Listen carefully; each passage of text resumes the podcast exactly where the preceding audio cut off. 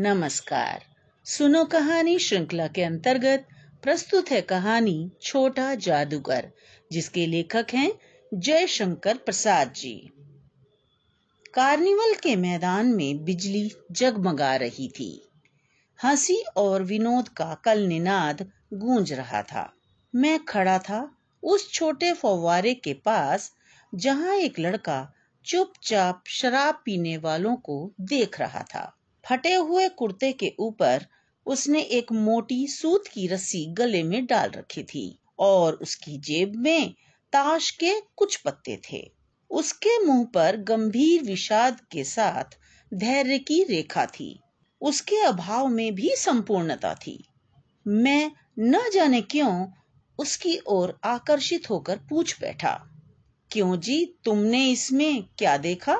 मैंने सब देखा है। यहाँ चूड़ी फेंकते हैं, खिलौनों पर निशाना लगाते हैं, तीर से नंबर छेदते हैं। मुझे तो खिलौनों पर निशाना लगाना अच्छा मालूम हुआ। जादूगर तो बिल्कुल निकम्मा है। उससे अच्छा ताश का खेल तो मैं ही दिखा सकता हूँ। उसकी वाणी में आत्मविश्वास था। मैंने पूछा, और उस पर्दे में क्या है? वहाँ तुम गए थे? नहीं, वहाँ मैं नहीं जा सका। टिकट लगता है ना? मैंने कहा तो चलो, मैं वहाँ पर तुमको लिवा चलूँ? उसने कहा, वहाँ जाकर क्या कीजिएगा? चलिए, निशाना लगाया जाए। मैंने उससे सहमत होकर कहा तो फिर चलो, पहले शरबत पी लिया जाए। उसने स्वीकार सूचक सिर हिला दिया। मैंने उससे पूछा, तुम्हारे और कौन कौन है? माँ और बाबूजी? उन्होंने तुमको यहाँ आने के लिए मना नहीं किया? बाबूजी जेल में हैं। क्यों? देश के लिए। वह गर्व से बोला, और तुम्हारी माँ? वह बीमार हैं। और तुम तमाशा देख रहे हो? उसके मुँह पर तिरस्कार की हँसी फूट पड़ी। बोला, तमाशा देखने नहीं, दिखाने निकला हूँ। कुछ पैसे ले जाऊँगा तो माँ को पत्थे दूँगा। मुझे शरबत न पिलाकर आपने मेरा खेल देखकर मुझे कुछ दे दिया होता तो मुझे अधिक प्रसन्नता होती। मैं सच कहता हूँ बाबूजी, माँ बीमार है, इसलिए मैं जेल नहीं गया। हम दोनों उस स्थान पर गए, जहाँ पर खिलौनों को गेंद से गिराया जाता था। मैंने बारह टिकट खरीद कर उस लड़के को दिए। वह निकला पक्का निशानेबाज। उसकी कोई गेंद खाली न गई। वह खिलौने उठाकर चलता बना।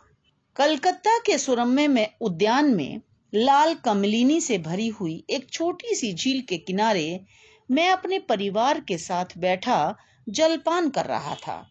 इतने में वही छोटा जादूगर दिखलाई पड़ा।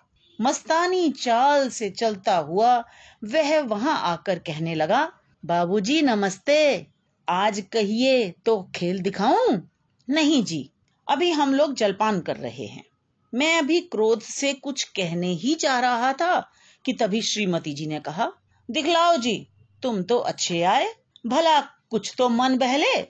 उस दिन निशाना लगाकर प्राप्त किए गए सब खिलौने उसके खेल में अपना अभिनय करने लगे। भालू मनाने लगा, बिल्ली रूठने लगी, बंदर घुड़कने लगा। लड़के द्वारा किए गए अभिनय से हम सब हंस हंस कर लोटपोट होने लगे। मैं सोच रहा था, बालक को आवश्यकता ने कितना चतुर बना दिया। यही तो संसार है। ताश के सब पत्ते लाल हो गए, फिर सब काले हो गए। गले की सूत की डोरी टुकड़े होकर जुड़ गई। लट्टू अपने से नाच रहे थे। मैंने कहा, अब बहुत हो चुका। अपना खेल बटोर लो। हम लोग भी जाएँगे। श्रीमती जी ने उसे एक रुपया दिया। वह उछल उठा। मैंने कहा लड़के, छोटा जादूगर कहिए, यही मेरा नाम है, इसी से मेरी जीविका है।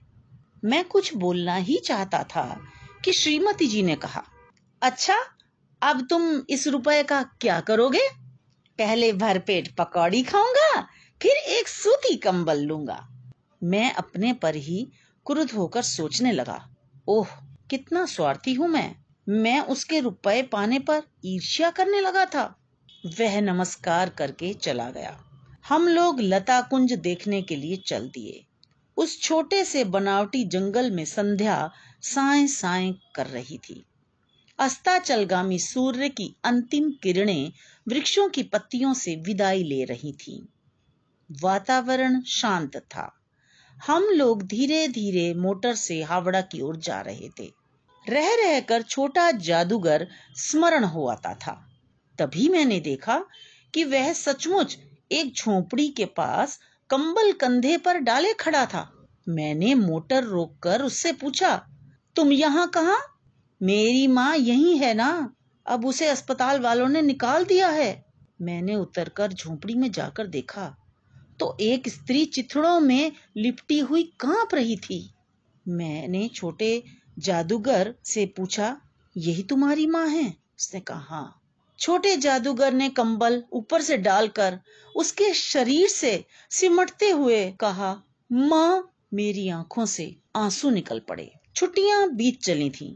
मुझे अपने ऑफ़िस में समय से पहुँचना था। कलकत्ता से भी मन उब गया था। फिर भी चलते चलते एक बार उस उद्यान को देखने की इच्छा हुई। साथ ही साथ यह भी सोचने लगा कि यदि छोटा जादूगर दिखलाई पड़ जाए तो और भी अच्छा हो। उस दिन मैं अकेले ही चल पड़ा। मुझे जल्द ही लौटना था। दस बज चुके थे।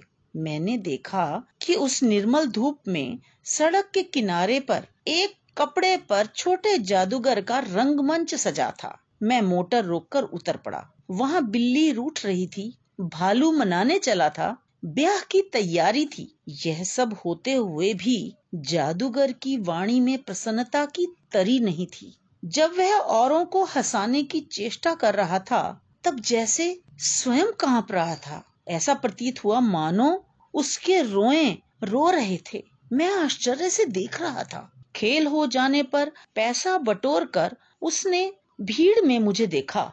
जैसे क्षण भर के लिए वह स्फूर्तिमान हो गया।